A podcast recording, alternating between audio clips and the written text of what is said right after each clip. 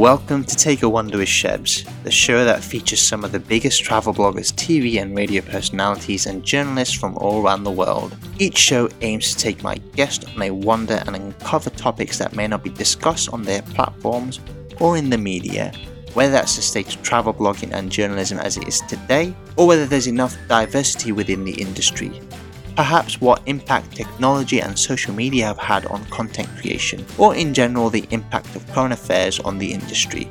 I also try and find out the journey behind each individual's success, as this is more important to me than the actual travel. This episode aired on the 26th of October 2020, and I spoke to British freelance travel writer Lauren Jarvis. We spoke about her love for wildlife and writing about conservation, in particular about the conservation programs in zoos. All of that and much more. Hi Lauren, how are you? Right? I'm good, thanks. How are you doing? Doing great. Um, I got back from Turkey, so I'm a little bit uh, quarantined at the minute, so I've not been able to go out or anything. But it's fine. I've had quite a lot to catch up on. But um, how's it? I mean, it's been a crazy year for all of us. Uh, how's how's things? You're based in whereabouts are you based? Uh, in London. Okay, uh, and, how's how's it going down there with with COVID still? Well, yeah, but we're learning to live with it. Um, obviously, as a travel writer, it's been challenging. So my last trip was March. Um, my last overseas trip was March. It's just before the lockdown. Yeah, I got back just just in time when things were sort of starting to to shut down. But I actually it was Anguilla, the island itself was fine, but we flew back um, via Europe. So I did actually go into quarantine for a couple of weeks just in case. Um, but yeah, it was kind of lucky. Like the beginning of the year, I had quite a few trips, and, and luckily that's kind of kept me going with writing work through the lockdown, being able to write about some of those. And then, just like a lot of people, just decided to start exploring closer to home as well, looking at UK travel and UK staycations. Of course, and you just mentioned you do a lot of travel writing. Um, it's mainly abroad then. Usually long haul, actually. Um, oh, okay. Yeah, so I do. Um, I write about travel, conservation, the environment, wildlife. So yeah, a lot of what I write about is you know destinations like Africa, Australia, Canada. Um, they're the main the main destinations. So yeah, definitely off my list at the moment. sadly, yeah, I mean, in terms of the writing itself, you obviously mentioned wildlife conservation. Uh, you'd probably have a long period of time there, or is it? I mean, how long do you get to write an article? Um, it really varies. Yeah, sometimes it can be a really quick turnaround, um, and sometimes I'll have a few months to write it. It's always good, obviously, to try and write as soon as you get back from a trip when things are really fresh. Uh, so um, when you're out there, you won't necessarily be writing. You sort of just document, um, yeah, get interviews and stuff. Yeah, unless there's a really tight deadline on something, it will generally be that while I'm on a trip, um, and that can be you know anything from a few days to two weeks um, on a trip. You're generally just documenting, so you're yeah taking part in activities, doing interviews with people. If it's wildlife, you'll be speaking to people on the ground working in conservation. Um, if it's an article where you're going to have to review some hotels, and obviously you're experiencing that side of things. And then there's generally some time when you come back, yeah, to, to write up the story. Okay. Um, sometimes while I'm away, though, I am writing up stories. You know, I'm writing up stories from previous trips as well. So it can get quite hectic. It's not just a holiday. Definitely. and how did it all start then for you? Uh, the writing, the travel itself. Where did the the passion come from then? Um, well, I've always loved travel, but I didn't actually. I didn't leave the country till I was fifteen. It was on a school trip. Oh wow, that's quite. Yeah, my family used to do sort of, you know, good old British sort of staycations. Yeah, Devon, Cornwall, Norwich, um, Norfolk, Wales you know what? It's funny because you just said staycation. It was never known as staycation, but obviously no. you can't. But uh, we've all we've all been sort of, holidays. Yeah, yeah, we've all been sort of doing it because I do UK trips constantly throughout the year. Obviously, I've not done much this year, but never call it staycation. but uh, I know definitely a new a new thing that's come in. But yeah, so we just we used to sort of stay in the UK, and then when I was fifteen, I went on a school trip and then yeah just became more and more interested in travel and um, when i left university um, I went on a year's backpacking with a friend through Asia and Australia. I was kind of hooked. I mean, a lot of people obviously it's something that they do when they're younger and they kind of get it out of their system, yeah. but it just got it more into my system. So I took another year out later on in my career um, and went around South America. And then I've spent time sort of living in Australia as well. Okay. Um, and I've uh, worked in publishing for over 15 years now, but I started off in teen and children's publishing. So I used to work for magazines like Sugar and Bliss, um, and then moved on to uh, launch National Geographic Kids magazine in the UK. Okay. And that was the magazine that really allowed me to start combining writing and traveling together because obviously it's about the world and geography and wildlife. Oh, what, what, was it, what did you study in university then? Was it was it journalism that you studied in university? Um, no, I actually did art history and literature. So I don't actually have a degree or anything in journalism. If you're curious, I always say about things, and if you question things all the time, then you're like, oh, actually, maybe I could write about it. Yeah, exactly. And there's more and more avenues for people to do that now as well, you know, because of the opportunities online, with blogging, with social media as well. Um, so how I got into it was through proofreading, actually. I um, just got a job on a newspaper doing proofreading of the TV listings. So it wasn't, you know, the most exciting job at the time. But, but you, you start somewhere, don't you, though? Exactly. It was a foot in the door, um, and it was working for a really well known newspaper publication. And so from there, I was in the right place to be able to approach people with different story ideas. And so I started to do that, and that's how I built up my portfolio. And then ended up having enough to get a job on a magazine. So I got a job on a children's, it was actually a Disney magazine.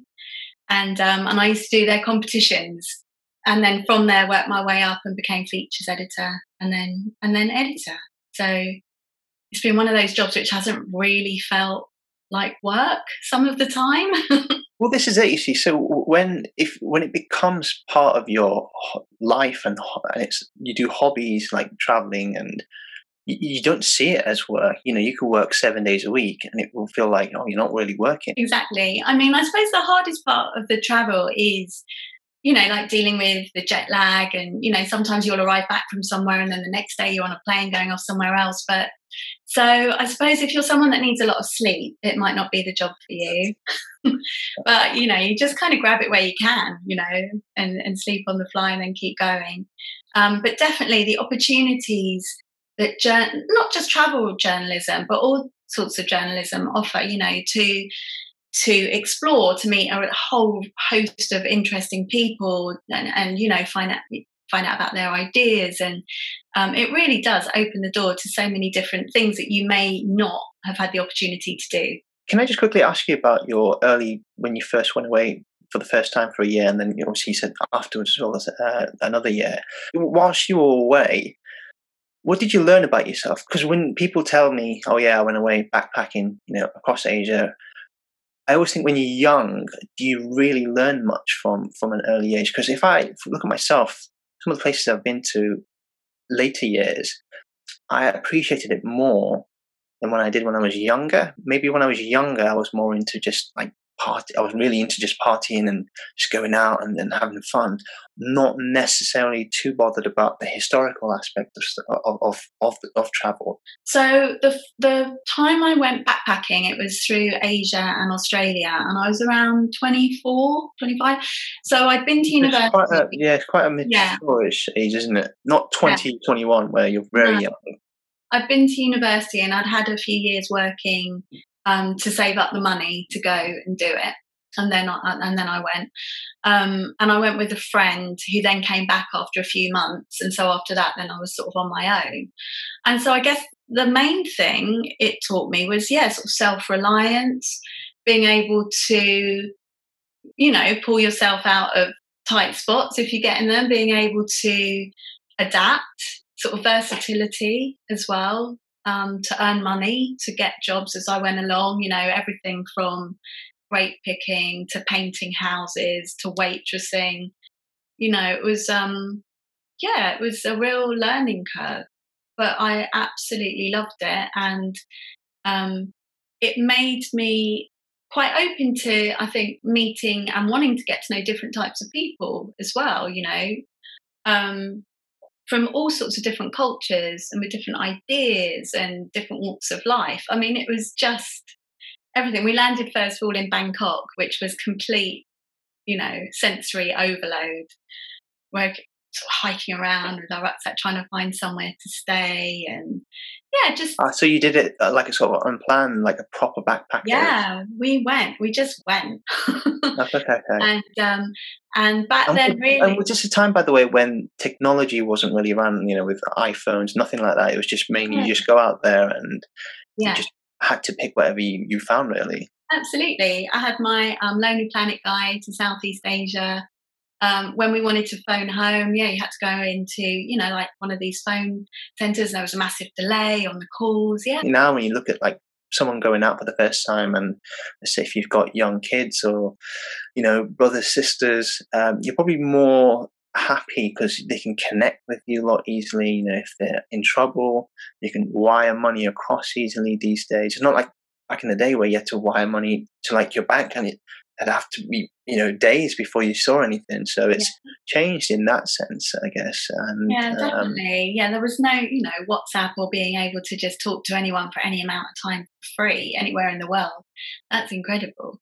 But i remember like when when it did start to come in and there was that sort of connection to mobile phones a bit more i sound really old. I'm not that old but i suppose everything has progressed really rapidly with you know in the last 10, 20 years. Yeah. I was um, saying in the last five years it's gone like I just remember it's just the technology is just unreal the way it's I mean, just traveling now is so much more easy. I mean just I've just come back from Turkey and it was just so easy to just roam around and no worries at all, book things and stuff. Yeah. And, and a map or a translator. Exactly. yeah, yeah, yeah. In Asia, some of the places we got off the bus and we landed there, and it's like, well, I can't understand anyone. can't understand any of the street signs. You know, I don't. You know, you just work it out, and that's great. And when I did have a mobile phone, I remember the first, you know, some of the trips that I went on after that, I would not take my mobile because I liked that sort of disconnection. Yeah. You know, so, I mean, it depends. Now I travel mainly for work. I need my phone, I need my laptop. You know, I have all of that around me, obviously, because I'm working while I go and I need that. But sometimes I think it's important as well to leave your phone in your safe in the hotel for the day, or mm. do you know what I mm. mean? And just because there's a constant pull away from where you are and that moment that you're in with the phone, and we're all guilty of it, aren't we? One, one question I always get asked: Why don't I always? Because you can always easily buy SIM cards these days, um, and then put it into your phone. But I avoid it because let's just say countries where you need Wi-Fi to connect to the rest of the world for like eight, nine, ten hours when you've got no Wi-Fi and you can disconnected. I find that amazing because, as you just said, there, there's no distractions. You know, you might have serious message from someone back home, and you don't get it until you finish for the day I think that's really nice. How was traveling in Turkey at this time? Yeah, I mean, I mean, Turkey uh, as a country, they've decided to sort of go down the route. What I felt as though they decided to go down the route as just living with it. So they've opened up the borders. You know, anyone can go in. So even Americans who can't travel, they can travel if they wanted to. Um, I, I bumped into someone at one of the um, hotels. I said, "Oh, so did you have to quarantine when you got here?" Nope. Just took the temperature and said, "Off you go, enjoy." So um, I, I, found it really safe. You know, um, everything, as I said, they're, they're living with it. They've obviously got the, the rules of the distance, and you have to wear masks in, in, in any public spaces, which is outside as well. So it's a bit different to the UK, where you don't have to wear it outside, but you have to wear it in confined spaces in, inside. But you know, when I took coaches and um, you know airplanes and stuff, you had to wear the mask. Uh, on coaches, uh, well, I mainly travelled on coach all the way through the country. Um, you got a seat to yourself. So if you're single, you know you had the seat and you had the other one free. So okay. that was great. Uh, restaurants and stuff, you know, they took all precautions. Uh, but no, I, I never at one point thought, oh, I'm going to get the COVID here. You know, testament to Turkey and I applaud them for opening the borders and um, yeah, just yeah. allowing people to enjoy. Well, I think a lot of people are finding, you know, there's a real balance with travel in it just creates so many jobs and so you know much wealth around the world and there are so many um, communities that are suffering from the collapse of travel you know as well as it's an inconvenience for everybody and you know you want your summer holiday and a lot of people have missed that this year mm. you want to escape the winter and a lot of us can't do that this year but obviously the other side of it is the rangers on the ground in Africa who don't have any income because there's nobody in the lodges. The guides that are lead, you know, usually lead people on treks in Nepal that that just don't have any income at the moment at all. So these all planned well in advance, or is it like does it come about depending on the stories? Um, so sometimes it will be that I will have somewhere in mind that I want to go to write about and do a story, and I'll get in touch with the tourist board or the PR that represents the tourist board um, or a tour company to talk about doing the trip. Um, sometimes it works the other way around, and a tourist board or yeah, a resort chain or um, an operator will want to take a press trip and invite some journalists out and host them. Um, so it's been a really quick turnaround sometimes, you know, with a few days' notice. Sometimes someone will drop out of the trip and you'll have an opportunity to go. And then sometimes, yeah, there's a few months of planning beforehand. So it's really varied. Yeah, I, I, think if someone told me a few days beforehand, I, would probably find that more exciting than if I'd known two, three months beforehand. Because I, I tend to do everything last minute anyway. Mm-hmm. Does it also depend on like the work you might be doing, where a couple of months' notice might help you plan your writing? Um, I research, mean, maybe. Yeah, ideally, it's good to have a bit of notice, you know, to get in touch with people and sort out interviews on the ground, things. But things can happen quite quickly, you know. You get in touch with people, you can make things happen, you know, fairly quickly. Sometimes I've been on a trip and thought about, oh, actually, there's a story in like a neighboring country, or if I'm in America, in a neighboring state, and um, yeah, so as you say, like it's quite easy now. You know, we're all online. We've all got the capability of changing a flight. You know, um, getting in touch with PRs, getting in touch with tour companies, getting in touch with tourist boards, and sort of making things happen. And I quite I thrive on that as well. You know, I find that really exciting. But you know, it's not it's not so great when you're trying to plan things back at home, you know, because it's like, well, are you going to make it to this event or this? Will you be here for that? And social life at home has to take an effect, doesn't it? Just ask you how it all started with the wildlife and the conservation writing, and where where did that all come about then? Um, well, I've always been really interested in wildlife and loved animals. You know, when I was younger, I had thoughts of being a vet, and then I wanted to be a marine biologist. I was always, but I was always sort of better at the kind of arts side. Um, so, so the love and the passion for animals was, was there. I've been vegetarian since I was twelve. You know, I've always been, been, you know, a member of Greenpeace, that kind of thing. So I was always very sort of proactive in that area. Um, but when it sort of came about with my writing was, yeah, when I I worked for the publishing company, and we pitched to get the um, the business to launch National Geographic Kids magazine in the UK. Um, and so I was editorial director of that for six years, and um, yeah, just you know had fantastic time. Got fantastic opportunities. Interviewed the likes of David Attenborough a few times, which was amazing. Um, Steve Backshall, Jane Goodall, um, yeah, and after that, I went freelance and just sort of kept those contacts going and um, started to write about nature, conservation, and travel on a freelance basis. And so at the moment, I'm travel editor of Breathe magazine, which is women's wellness and mindfulness magazine. And I also write conservation pieces for them. So that's been really helpful during this phase where perhaps, you know, there's not as much opportunity to write about travel.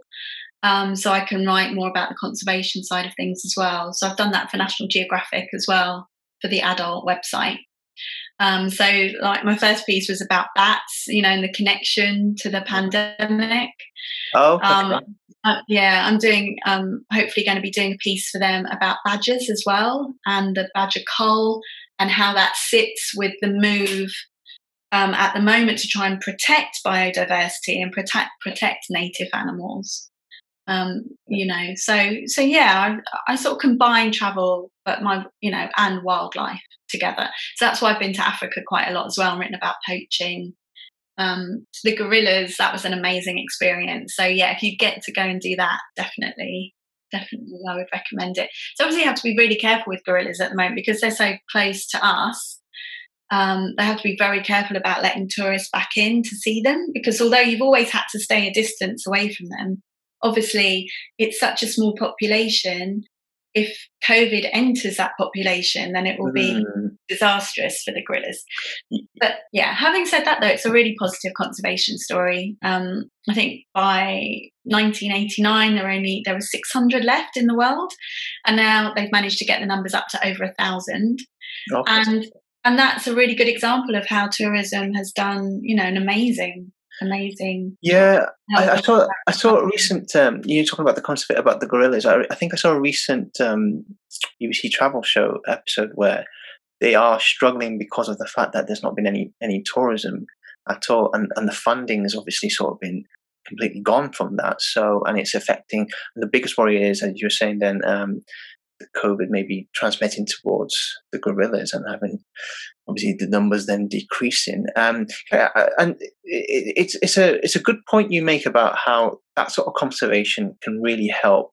You know the, the, the growth, I guess, in terms of uh, the gorillas or a certain animal. Because um, I had a I had a guy on a couple of months ago, back in the summer, um, and he was a wildlife photographer, and he'd done some amazing. And he, one of the photos he took of, the, of, of, a gorilla was probably one of the best I've ever seen. Um, but, but, he was. Uh, we were talking about um, the conservation when it comes to is it right to keep animals in you know zoos and stuff you know and we were talking about like rhinos and obviously poaching rhinos i was lucky enough to go see rhinos in africa myself and i remember the it was in zimbabwe and they said if you see anyone that you don't recognize it's shoot first, ask questions later because there's been so much poaching that they just they just take no chances. Um, but what's your take on that then? With let's say zoos, for example, you know a lot of people will say, well, if you want to see a, a, a lion, um, go to Africa, or if you want to see, what's your take on that? Um, yeah, this is a tricky one, and it's something that I've written about in the past as well. I mean, obviously the preference is to see these animals in the wild in their own habitat. That's not possible for everyone, obviously, due to economic um, circumstances.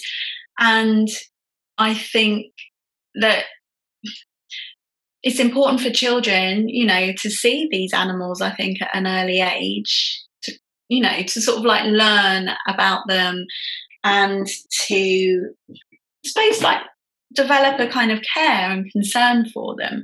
But I do think that there could be huge improvements with our zoos, with all zoos around the world, and how these animals are kept, you know, with regards to more space, more um, stimulation. Yeah, definitely. I mean, no, nothing makes me sadder than seeing a gorilla in a small enclosure or a tiger in a small enclosure when they're, you know, used to roaming such such large areas. Yeah, I mean, the, the what when we spoke about that, I mean, he, one of the um, uh, examples we used was, well, if you want to see the Empire State Building, you have to go to New York for it.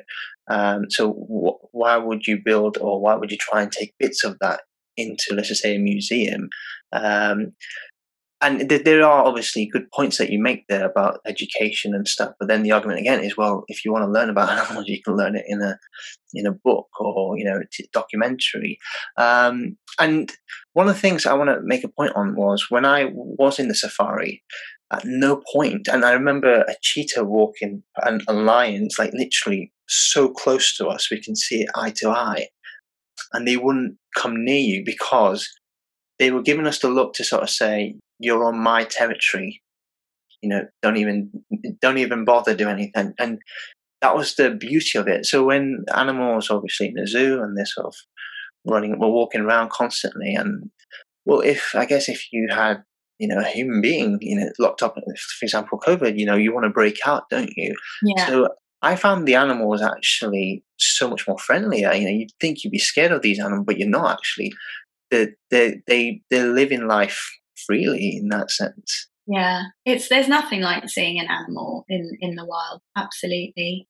Um and so i think things you know thankfully are changing as well obviously with regards to the marine creatures that are kept in captivity as well for the you know the dolphin shows the orca shows.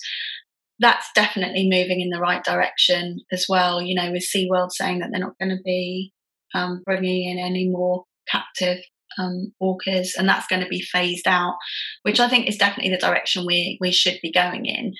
Um, I think there are some species that shouldn't ever really be in captivity. I mean, you know, the ones that, as I say, have these like vast areas that they usually roam. I mean, that would, like, we've all been going crazy in captivity and lockdown. I think that has really brought home to people how that must feel. Um, and yeah, as you say, I think as technology develops as well, you know, the virtual reality that you can do as well could be something that will phase in and will take over from some of those experiences and really allow kids to be immersed in those habitats and have those kind of experiences.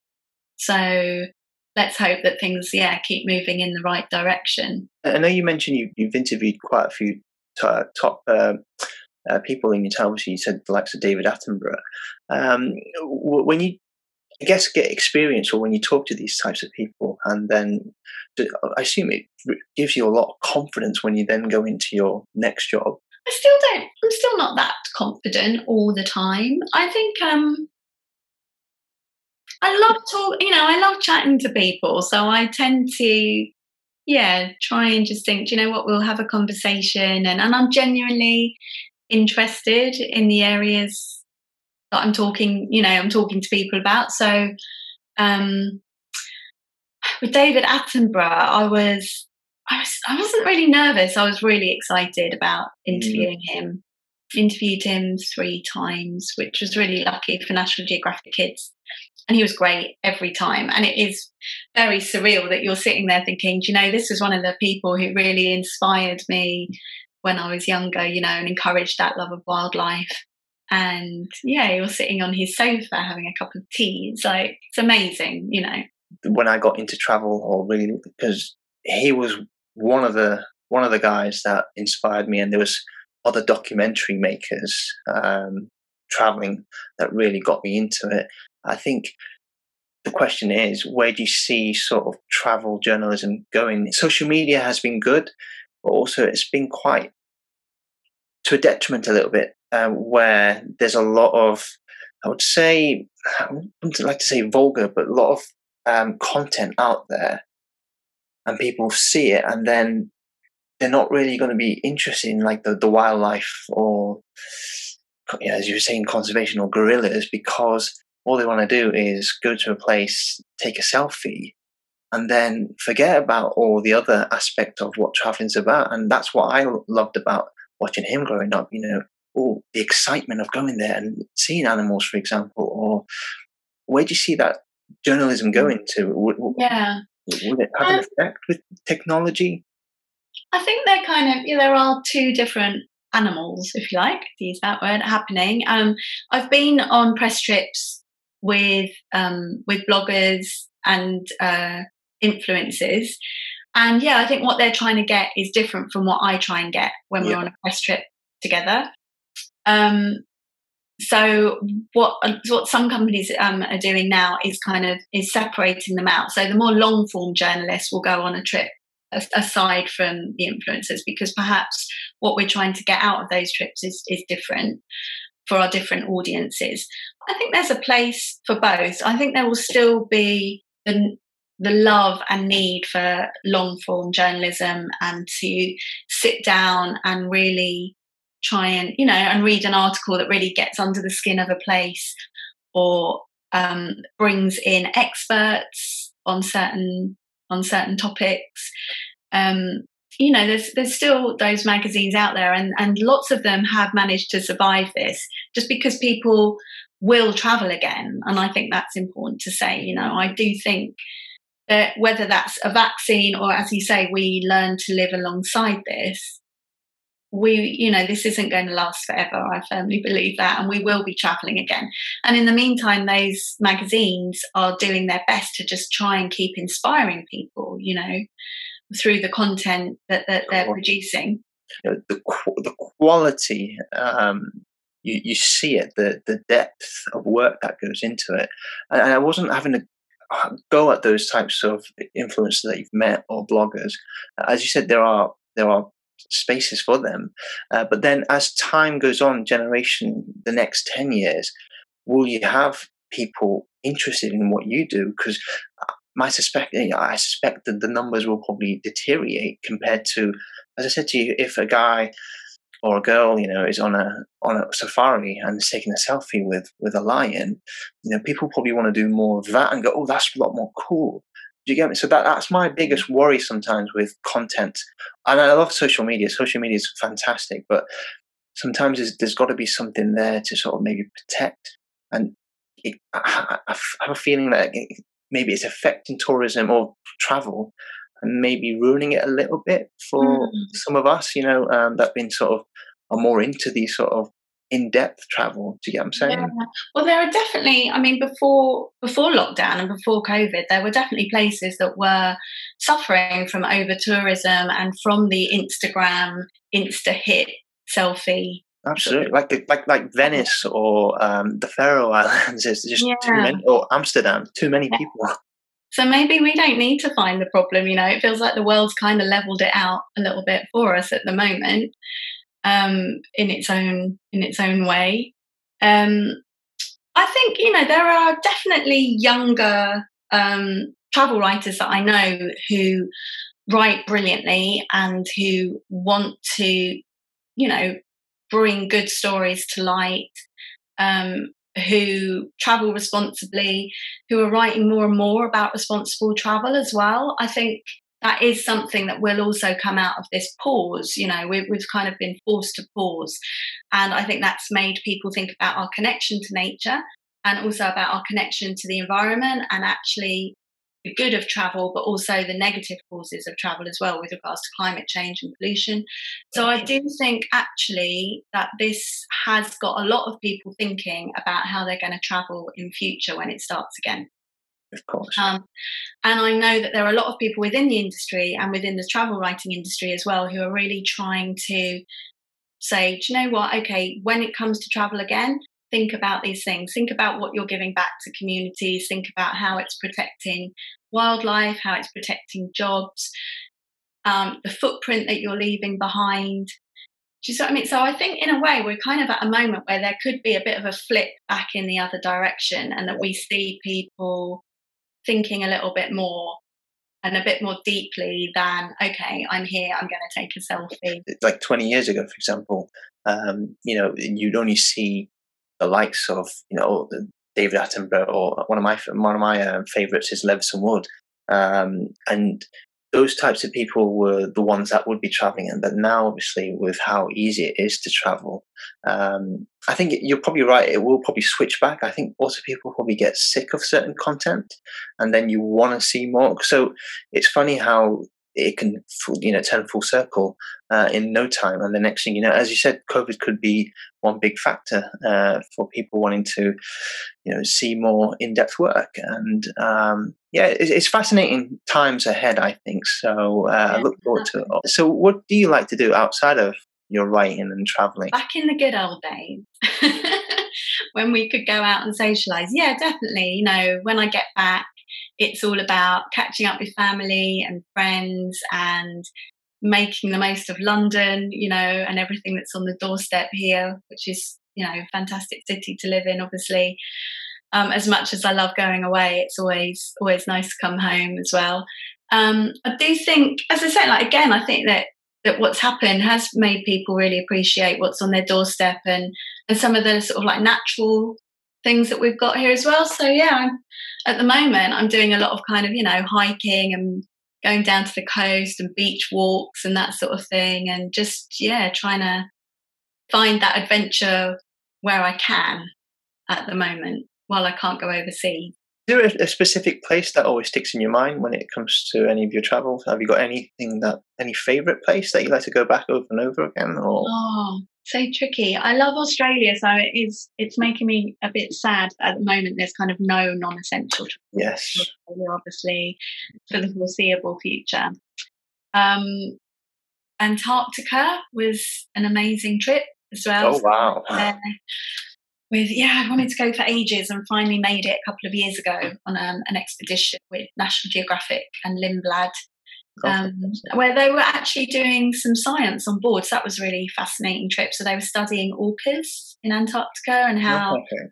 climate change and fishing and that kind of thing had sort of like been affecting populations. But it's just stunning. It's just the most wonderful otherworldly place. And um, and I got to do an Antarctic plunge as well, which is something they do when you're on a cruise in the polar regions. Oh, okay. You don't wow. have to, but if you want to, you can kind of take a dip. So with icebergs around, and yeah, so that was one of the crazier things to do. But it was beautiful. Absolutely recommend recommend that.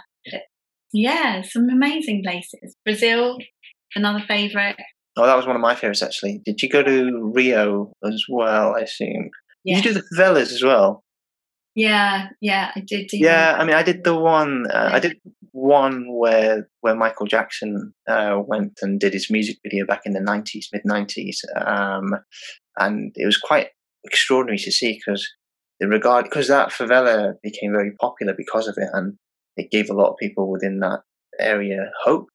So they've got a statue and everything, and there's sometimes there's issues with gang gang related incidents and stuff, but um, even the gang members don't touch the statues or anything related to him because they respect him that much because they've obviously he obviously came to this country, came to their area and stuff. But like I took a local guy, uh, met a local guy, and he took me around and stuff. And he was saying this is all sort of sacred area for because he walked through the steps and stuff, and it brought a lot of money and tourism into the area. But um, yeah, it was it was extraordinary to see that you know one man can give so much hope for for a generation, the next generation and stuff. So it's mm-hmm. quite quite interesting to see. So, but I don't know what your take on the favelas was like. Yeah, I um I did go. Yeah, it was a few years ago, and I, that I went um with a guide, a local guide that we found, and yeah, sort of a mixture of emotions from that. You know, we saw quite young children who were obviously involved with with some of the like drug running, which mm-hmm. was obviously mm. incredibly sad. Um, also saw, you know, some like quite thriving businesses in there as well.